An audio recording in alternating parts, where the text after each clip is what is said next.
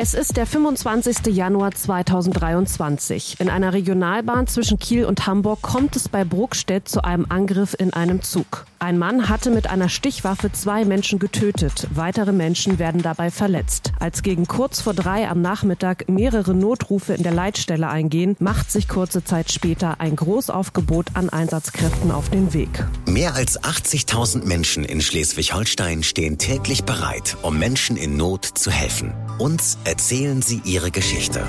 Aus Einsätzen, von Notfällen und von Menschlichkeit. Wir nehmen euch mit in die Einsätze und hören, wie wichtig diese Arbeit Tag für Tag ist, damit wir alle in Sicherheit leben können. Blaulicht, der Helfer-Podcast mit Matze Schmark. Und zu diesem Einsatz in Brokstedt, den wir hier zu Beginn gehört haben, kamen auch Helferinnen und Helfer vom Rettungsdienst von der RKESH. Das ist die Rettungsdienstkooperation in Schleswig-Holstein. Und ich sage das gleich zu Beginn dieser Folge. Wir sprechen hier heute absichtlich nicht mit Einsatzkräften, die in Brokstedt direkt beteiligt waren, einfach auch um diese Menschen zu schützen. Aber ich habe zwei Menschen bei mir, die uns von ihrer täglichen Arbeit im Rettungsdienst erzählen werden. Das sind Nadine Thiel und Christian Mandel, beide Notfallsanitäter bei der RKISH. Schön, dass ihr da seid. Äh, und ich ja, fange direkt mit dir an, Nadine. Wie ist das bei so einer Großlage? Wie geht das für euch los im Einsatz? Was bekommt ihr da am Anfang genau mit? Also wenn wir an der Rettungswache sind, dann äh, piept unser Melder. Da können wir dann schon so einen kleinen Text lesen, wo es hingeht, was eventuell uns da erwartet. Und dann gehen wir zum Rettungswagen. Da finden wir dann auf unserem Navi halt die Adresse und ähm, auch ein kleines Stichwort, was uns eventuell erwarten könnte. Wenn wir unterwegs sind im Rettungswagen schon bereits, ähm, weil wir gerade von einem anderen Einsatz kommen, dann äh, spricht uns meistens die Leitstelle an direkt und äh, teilt uns kurz mit, was äh, uns erwarten könnte und wo wir jetzt hinfahren sollen. Jetzt war das äh, an dieser, bei diesem Einsatz, bei dieser ja später dann Großlage, was man am Anfang ja gar nicht wissen konnte, ähm, vielleicht auch ein kleines bisschen anders für euch. Kolleginnen und Kollegen von euch waren da jetzt dabei, ähm, die da natürlich im unmittelbaren Umfeld dazugezogen wurden. Ähm, Christian, vielleicht versuchst du mal zu erklären, wann ist das bei euch so angekommen, dass das was Größeres ist und dass man auch wusste, da sind jetzt Kolleginnen und Kollegen von uns auch unterwegs? Naja, es ist eine aufbauende Lage gewesen. Die ersten Fahrzeuge sind eingetroffen an einer unübersichtlichen Einsatzstelle, an einem Bahnhof, wo viele Menschen unterwegs waren, Fahrgäste, teilweise ja auch durch, diese, durch diesen Einsatz geprägt. Und es ist immer eine gewisse Chaosphase zu Anfang, die herrscht. Das heißt, man muss sich einen Überblick verschaffen, wer ist hier tatsächlich betroffen, wer hat mit diesem Einsatz zu tun, wer steht da und guckt einfach nur. Und vor allen Dingen, wo sind unsere Patienten? Und zwar die kritischen Patienten, in diesem Falle durch eine Messerstichattacke verletzt. Wem geht es da wirklich schlecht? Im Zweifel sprechen die nicht mehr wirklich viel oder können sich gar nicht bemerkbar machen. Und das ist die Hauptaufgabe eigentlich in der ersten Situation. Und das Meldebild war ja so, dass eine doch Vielzahl von Rettungswagen oder Einsatzfahrzeugen diese Einsatzstelle erreicht hat. Auch kreisübergreifend, das heißt aus dem Kreis Steinburg waren Kräfte da, aus dem Kreis Segeberg waren Kräfte da, von der Berufsfeuerwehr Neumünster waren Kräfte da. Also alle, die zeitnah diesen Einsatzort erreichen konnten, sind dorthin gefahren. Und das bedarf auch viel Organisation vor Ort. Aber das Hauptaugenmerk lag erstmal tatsächlich auf dem Rausfiltern in dieser Menschenmenge der kritischen Patienten. Und äh, dann war klar, es gibt eine gewisse Anzahl und daraufhin kann man natürlich auch ein Stichwort eskalieren und so ausweiten, dass dann für jeden Patienten auch entsprechend Rettungskräfte vor Ort sind. Jetzt ist für euch ein medizinischer Notfall erstmal Alltag, äh, weil zu denen werdet ihr jeden Tag gerufen. Dafür seid ihr 24-7 äh, da. Das ist euer Job, kann man so fast sagen. Ähm, wir wollen gleich nochmal vorstellen, was ihr genau seid, was ihr macht äh, und wie ihr jetzt in eurem Beruf gekommen seid. Aber Nadine, vielleicht von dir nochmal so aus der Praxis. Wann habt ihr so begriffen oder gecheckt, oha, das ist jetzt nicht so Standard, was da gerade im Bruchschild war, so da sind äh, ein bisschen mehr Leute unterwegs. Wie ist das so auf der anderen Seite, sag ich mal so, auf der, auf der Rettungsdienstseite? Checkt man das irgendwann so, Mensch, das ist was Größeres? Hätte ich auch dabei sein können, hätte mich auch treffen können? Ähm, ja, natürlich äh, checkt man das. Man kriegt ja auch ein Einsatzstichwort, wo dann halt auch hinterlegt ist, ähm, wie viele Patienten eventuell betroffen sein könnten. Im Normalfall sind wir, haben wir einen Patienten Und wir sind meistens zu zweit oder sogar zu dritt mit Auszubildenden auf einem Auto. Das heißt, wir haben eine 2 oder 3 zu 1 Betreuung. Und da trifft uns halt die Situation, dass wir im Endeffekt auf mehrere Patienten treffen. Und im schlimmsten Fall sind wir erstmal zu zweit. Und da sind vielleicht fünf, sechs zehn Patienten und da müssen wir dann auch erstmal filtern, wer braucht Soforthilfe, wer braucht äh, sofort eine Maßnahme, die wir machen müssen, damit er überlebt oder halt ähm, vielleicht können wir auch gar nichts mehr tun für den und müssen warten und ähm, ja. Ja, also man merkt, äh, das, das ist dann eben nicht alltäglich, wenn das mehrere sind, wenn es so zu einer Großlage wird, glaube ich. Ne? Bevor wir jetzt mal weitersprechen, wollen wir euch beiden erstmal vorstellen, erstmal ganz kurz sagen, wer ihr seid, was ihr macht und äh, ja, wie ihr beim Rettungsdienst gelandet seid. Nadine Thiel ist seit zehn Jahren beim Rettungsdienst und ausgebildete Notfallsanitäterin. Stationiert ist sie beim Rettungsdienst in Wedel. Christian Mandel ist seit rund 30 Jahren im Rettungswesen und ebenfalls Notfallsanitäter. Bei der RKISH ist er auch Presse- und Unternehmenssprecher. RKISH steht für Rettungsdienst Kooperation in Schleswig-Holstein. Die RKISH ist damit ein kommunales Tochterunternehmen der fünf Kreise Dithmarschen, Pinneberg, Rendsburg, Eckernförde, Segeberg und Steinburg.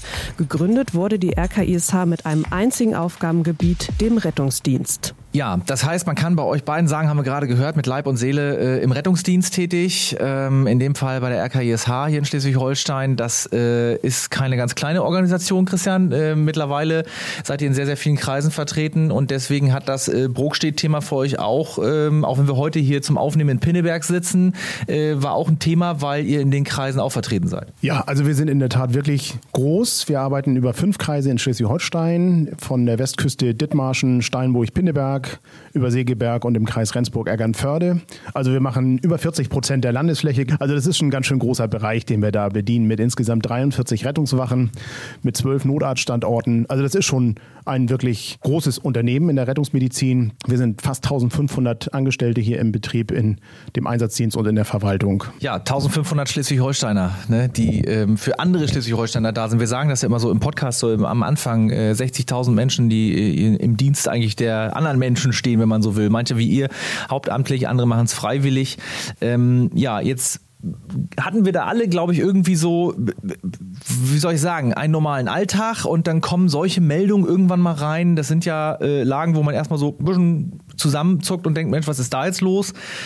Jetzt haben wir da in Schleswig-Holstein irgendwie einen Zug, der stehen bleibt und da sind irgendwie mehrere Menschen in Gefahr. Man wusste am Anfang gar nicht wirklich viel.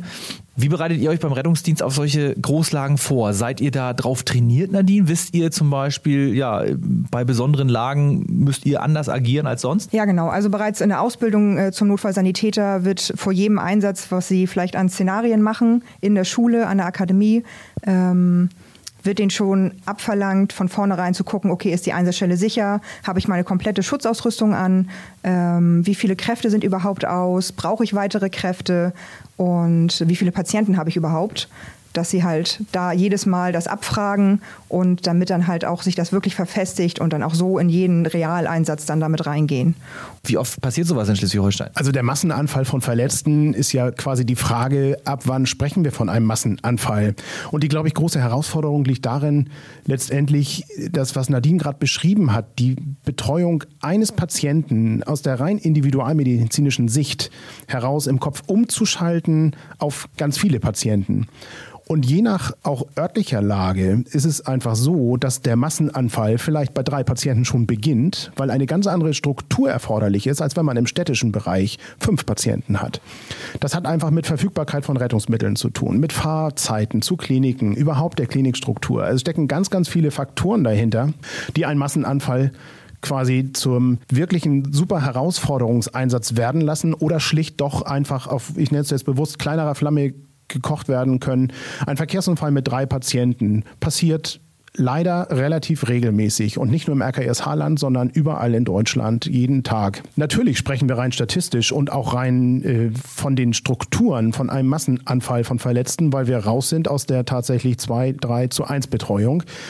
Das erfordert die Strukturen. Ähm, wir sind aber dahingehend darauf vorbereitet, dass wir eben diese Dinge A in der Ausbildung als Thema behandeln dass es immer wieder in den Fortbildungen thematisiert wird, dass es gemeinsame Übungen gibt, auch mit den anderen Hilfskräften. Und ich möchte hier deutlich betonen, das Zusammenspiel zwischen Hauptamt und Ehrenamt, auch gerade äh, mit den Feuerwehren, funktioniert hier in unserem RKS Haaland wirklich hervorragend. Also mir ist da wirklich kein Fall bekannt, wo es da irgendwo quietscht und klemmt, sondern wir sind gut vernetzt ähm, auf den einzelnen Ortsebenen, auf den Kreisebenen. Das ist wirklich eine tolle Zusammenarbeit und das trainiert natürlich. Wir haben aber immer wieder die Herausforderung, wenn es wirklich viele Patienten werden, auch von der Struktur, wer muss mit welcher Verletzung in welches Klinikum, um dann auch gut weiter versorgt zu werden. Und da war man an dem Tag ja äh, jetzt speziell nochmal bei so Einsätzen wie der in Brokstedt auf das Schlimmste vorbereitet wahrscheinlich. Ähm, und das hat sich dann am Ende ähm, ja etwas entschärft. Natürlich gab es äh, eine Verletztenanzahl, gab es äh, dort auch äh, Tote leider. Und das äh, ist natürlich etwas, das kommt dann erst so nach und nach bei uns in den Medien an. Ähm, das erfährt man dann erst nach und nach. Aber Nadine, mich würde nochmal interessieren, wenn ihr zu Einsätzen Rausfahrt, das muss jetzt ja gar nicht Brokstedt sein, das, das kann ja allgemein alles Mögliche sein und, und die Lage ist etwas unbekannter. Wie gehst du da vor in deiner Arbeit, wenn du, wenn du an eine Einsatzstelle kommst, wo du erstmal ein bisschen, ich möchte fast sagen, detektivisch tätig bist? Ja, also wir kommen da ja an und ähm, wir beobachten viel. Also wir gucken uns die allgemeine Situation an, wie wohnt derjenige, ähm, wie werden wir empfangen, werden wir überhaupt empfangen, ist da überhaupt noch jemand Drittes im Endeffekt, also halt ein Angehöriger oder Nachbar oder irgendjemand, der uns die Tür öffnet, kann man uns doch selber die Tür öffnen. Dann gehen wir halt zu den Patienten rein, klopfen und wie gesagt, wir gucken halt viel. Sind da Tiere, Hunde, gern gesehen, sagen wir mal, der tut nichts. Die meisten tun auch nichts, aber trotzdem bitten wir die einmal wegzusperren, weil ähm, wir kommen halt zu denen nach Hause. Nachher denkt der Hund, wir wollen das Herrchen, Frauchen angreifen. Das meinen wir gar nicht böse, aber wir wollen halt auch selber halt auf Nummer sicher gehen und nicht, dass wir dann angegriffen werden von dem Hund, ähm, obwohl wir halt nur helfen wollen. Und ähm, dann geht man halt zum Patienten hin, dann haben wir Standards Arbeitsanweisungen, die wir dann abarbeiten im Endeffekt. Und ähm, so kommen wir dann recht schnell darauf, meistens, was der Patient hat. Ich muss aber sagen, ich finde das ja großartig, dass man sich eigentlich ähm, bei uns jetzt nicht nur in Schleswig-Holstein, Christian hat das ja gerade schon gesagt, deutschlandweit darauf verlassen kann, dass man weiß, man wählt die 112 und jetzt wird gleich was passieren. Mir wird auf jeden Fall irgendwie geholfen. Das ist ja äh, eine Pflicht, die letztendlich auch ja ähm, der Rettungsdienst eingeht, zu sagen, wir sind dann auch da. Denkt man da, Nadine, manchmal drüber nach noch überhaupt, ähm, dass das manchmal auch für einen selber gefährlich werden kann oder dass man sich da in Notsituationen bringen kann? Ist das überhaupt noch in euren Köpfen? Ja, natürlich. Also man geht ja sehr optimistisch an die Sache ran, muss man sagen. Ähm, ich habe halt das Vertrauen in die Menschheit und ich gehe jetzt nicht davon aus, dass mir jeder was Böses möchte. Und die wollen ja auch im besten besten Fall oder die wollen Hilfe von mir.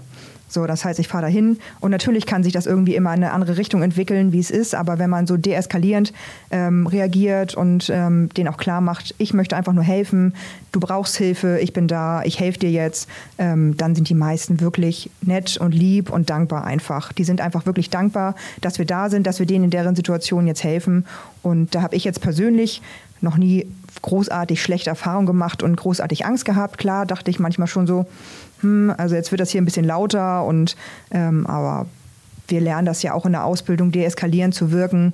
Und das hilft oft sehr. Wird das wichtiger in dieser Zeit, Christian, also die wir alle so momentan durchleben? Naja, vielleicht fange ich ein Stückchen weiter vorne an. So das Besondere ist unser Alltag und wir leben natürlich mit einer Vielzahl von Situationen von Dienstanfang bis Dienstende, wo wir nie wissen, was auf uns zukommt. Und das kann eine Situation sein, die total nett, freundlich total super entspannt ist, wo wir mit einem Patienten umgehen, äh, vielleicht auch ein Stück humorvoll sogar, weil der Fall an sich gar nicht so dramatisch ist.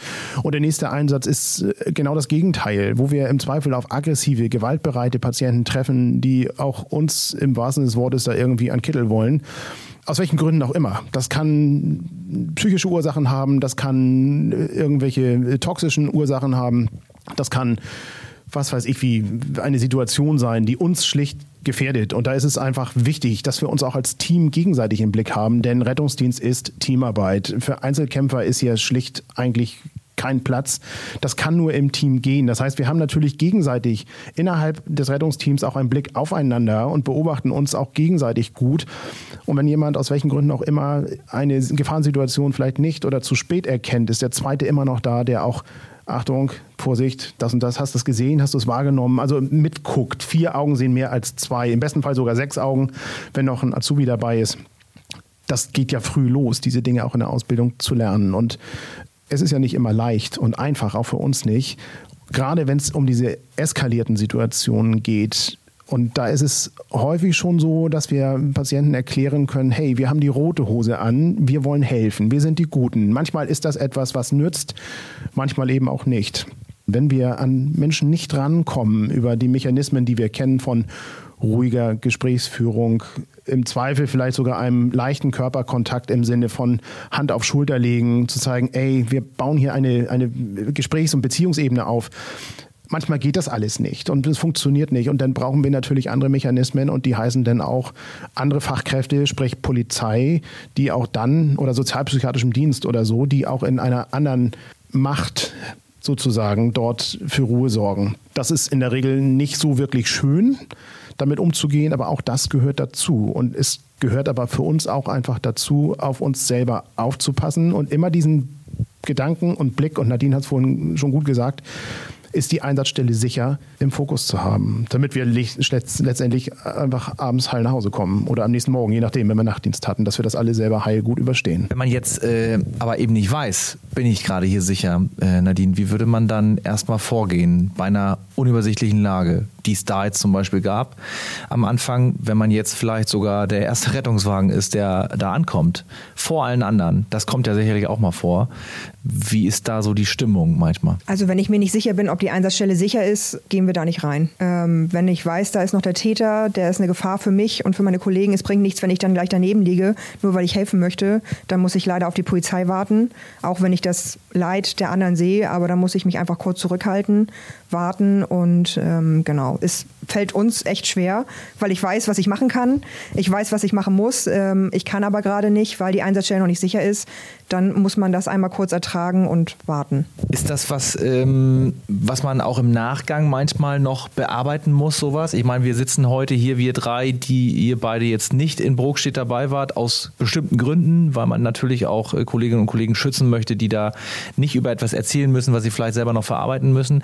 Ist das auch ein großer Teil im Rettungsdienst, Verarbeitung? Auf jeden Fall. Und ich bin letztendlich total dankbar, dass wir alles Menschen sind, die hier arbeiten und keine Rettungsroboter. Ähm, weil genau da kommt es her. Die Empfindung, das Erleben, die Emotion, die auch etwas mit uns macht. Und ich finde es absolut wichtig, dass diese Dinge auch nachbearbeitet werden. Es ist völlig normal, wenn jemand, der so ein Beispiel, so einen Einsatz erleben musste, Reaktionen entwickelt, die vielleicht erstmal nicht normal sind. Das heißt, derjenige bekommt vielleicht ein paar Tage Schlafstörungen, mag nicht essen, wird ganz ruhig, verändert sich so ein Stück vom Wesen her. Das sind erstmal alles Symptome, die relativ normal sind nach so einem Ereignis. Es gibt andere Menschen, andere Kollegen von uns, die das ganz anders verarbeiten und die sagen, das ist alles nicht schön gewesen, aber ich komme irgendwie klar, ich habe meine Mechanismen damit umzugehen als RKISH, aber sind wir in der wunderbaren, glücklichen Lage, dass es viele gute Hilfemechanismen und Hilfeangebote fürs Kollegium gibt, in Form von äh, der psychosozialen Notfallversorgung für Einsatzkräfte. Das ist ein System von Hilfe, was psychologisch begleitet wird, auch unmittelbar nach so einem Einsatzgeschehen dort gleich äh, mit den Einsatzkräften in die, ins Gespräch zu kommen, um Erfahrungen, Emotionen, Situationen, Empfindungen aufzuarbeiten, um nochmal auch jedem Helfer dort äh, vor Augen zu führen, was passieren kann nach so einem Erlebnis. PSNV, hast du gerade gesagt, psychosoziale Notfallversorgung. Haben wir tatsächlich auch schon mal eine Folge gemacht. Also das kann man sich anhören bei uns. Ich habe gerade mal nachgeguckt in Folge 8, wenn Helfer Hilfe brauchen. Da sind wir sehr ausführlich auf das Thema eingegangen, aber ähm, logischerweise auch gut zu wissen, dass es auch bei euch im Rettungsdienst natürlich äh, oft der Fall ist, die ihr ja viel Leid auch manchmal seht. Jetzt will ich aber mal eine Kurve machen, Nadine, ähm, weil hier sitzen eigentlich zwei sehr freundliche Menschen vor mir und ihr habt ja ein ganz normales Leben. Und äh, ich glaube, solche Dinge bespricht man. Das ist toll, dass es ein tolles Team gibt. Egal wie, sag mal, wie dramatisch es manchmal auch sein kann, Nadine, würdest du noch mal was anderes machen wollen im Leben? Ähm, ich habe tatsächlich vorher was anderes gemacht. Ähm, ich war vorher Rechtsanwalt und Notarfachangestellte und habe mich dann für diesen Beruf entschieden und äh, ich würde mich immer wieder für diesen Beruf entscheiden. Was ist das ganz Besondere? Was gibt dir vielleicht der Beruf auch zurück? Dank der Menschen ähm, gibt einem sehr viel. Also wenn einem, man einem geholfen hat, es sind ja nicht immer Herzinfarkte, Schlaganfälle, es sind ja auch Kleinigkeiten, es sind ja auch einfach vielleicht Versorgungsprobleme, wo man dann hinkommt und äh, der älteren Dame, den älteren Herren hilft und die sind einfach wirklich dankbar und ähm, wertschätzen das, was man tut. Ähm, aber auch wenn man einen Herzinfarkt versorgt, man weiß, okay, ich weiß, was ich machen muss, ich äh, handle jetzt, der Patient bekommt die richtigen Medikamente, bekommt die richtige Hilfe, das richtige Zielklinikum und ich weiß, ich habe vielleicht damit mit meinem Handeln ein Leben gerettet. Das kann man auch gar nicht bezahlen, wahrscheinlich das Gefühl. Das ist, das ist ja immateriell so, ne? Das ist einfach da. Ich glaube auch, das ist, ähm, kann man auch jedem Ersthelfer immer nur mit auf den Weg geben. Wir haben ja auch hier im Podcast schon oft über Erste Hilfe gesprochen. Äh, es gibt Dinge, wie man sich eben auch engagieren kann, wenn man nicht nicht im Rettungsdienst arbeitet. Also ähm, wie wichtig ist da oft auch eine Zusammenarbeit ähm, ja, mit denen, wo wir hinfahren, mit allen Schleswig-Holsteinern, Christian? Also in erster Linie hilft das den Patienten und nicht uns. Denn gerade beim Herz-Kreislauf-Stillstand der Reanimationssituation geht es ja dahingehend wirklich um Zeit, nämlich die Zeit, die überbrückt wird durch die Ersthelfer mit den Maßnahmen, Herzdruckmassage und im besten Falle einer Beatmung. Das ist das, was den Patienten wirklich rettet, bis wir dann kommen. Ansonsten ist das Zeitintervall einfach zu lang. Das Gehirn ist unendlich empfindlich gegen Sauerstoffmangel und gegen einen stehenden Kreislauf. Und insofern sind die Ersthelfer im wahrsten Sinne des Wortes Gold wert und unbezahlbar, wenn sie dann nämlich einen guten Job machen und schlecht pusten und drücken, wie wir immer so schön sagen. Das ist das, was dem Patienten hilft. Da kann ich wirklich nur zu aufrufen, liebe Schleswig-Holsteinerinnen und Schleswig-Holsteiner, helft mit, Leben zu retten. Das könnt ihr. Pusten, drücken ist gar nicht so schwer, wie man vielleicht denkt. Es nützt den wirklich in Not geratenen Menschen im Zweifel unbeschadet weiterleben zu können. Wir haben ja auch so einen netten Spruch bei RSH. Zusammen sind wir Schleswig-Holstein. Das, das würde an der Stelle gut passen wahrscheinlich. Ne? Ähm, ja, ähm, es war sehr interessant mit euch mal drüber zu sprechen, wie das von der anderen Seite aussieht. Äh, wir haben einen ähm, ja, sehr großen Einsatz als Anlass genommen, mal miteinander zu sprechen, wie ihr euch auch auf Großlagen vorbereiten könnt, wie ihr den Selbstschutz auch vor allem wahrnehmt. Freue mich da immer wieder, so ein bisschen den Einblick auch mal zu bekommen. Ich glaube, es ist auch ganz wichtig, dass man das mal erzählt und dass man mal drüber sprechen kann, auch zu wissen, was, was sind das eigentlich für Menschen. Und ich glaube, da liegt schon eigentlich der, das Hauptaugenmerk, es sind Menschen. Auch auf der anderen Seite, auch wenn die da im Auto sitzen mit Blaulicht auf dem Dach, ähm, die kommen ja letztendlich auch irgendwie aus der Nachbarschaft oder wohnen bei mir um die Ecke. Ne? Äh, sind meine Nachbarn, die mir da helfen im besten Fall. Ganz, ganz lieben Dank, dass wir mal einen kleinen Einblick haben konnten und durften. Ich glaube, wir könnten noch viel, viel länger und viel mehr über Rettungsdienst sprechen. Ähm, wenn man jetzt mehr wissen möchte über die RKISH, dann findet man euch auf rkish.de. Danke, dass ich bei euch sein konnte. Gerne, danke für das Gespräch. Ja, klasse. Vielen Dank an Schleswig-Holstein, die jetzt einfach zuhören und auch achtet drauf, RKISH, wir sind die mit den fünf blauen Quadraten. Blaulicht, der Helfer-Podcast. Ihr wollt uns eure Geschichte erzählen. Ihr wart selbst schon mal als Retterin oder Retter live dabei oder euch wurde geholfen dann schreibt uns auf rsh.de. Das war Blaulicht, der Helfer-Podcast. Ein RSH-Original-Podcast von Ulrike Kirchner und Matze Schmark. Alle Folgen hört ihr auf rsh.de und in der RSH-App. Eine Produktion von Regiocast, deutsches Radiounternehmen.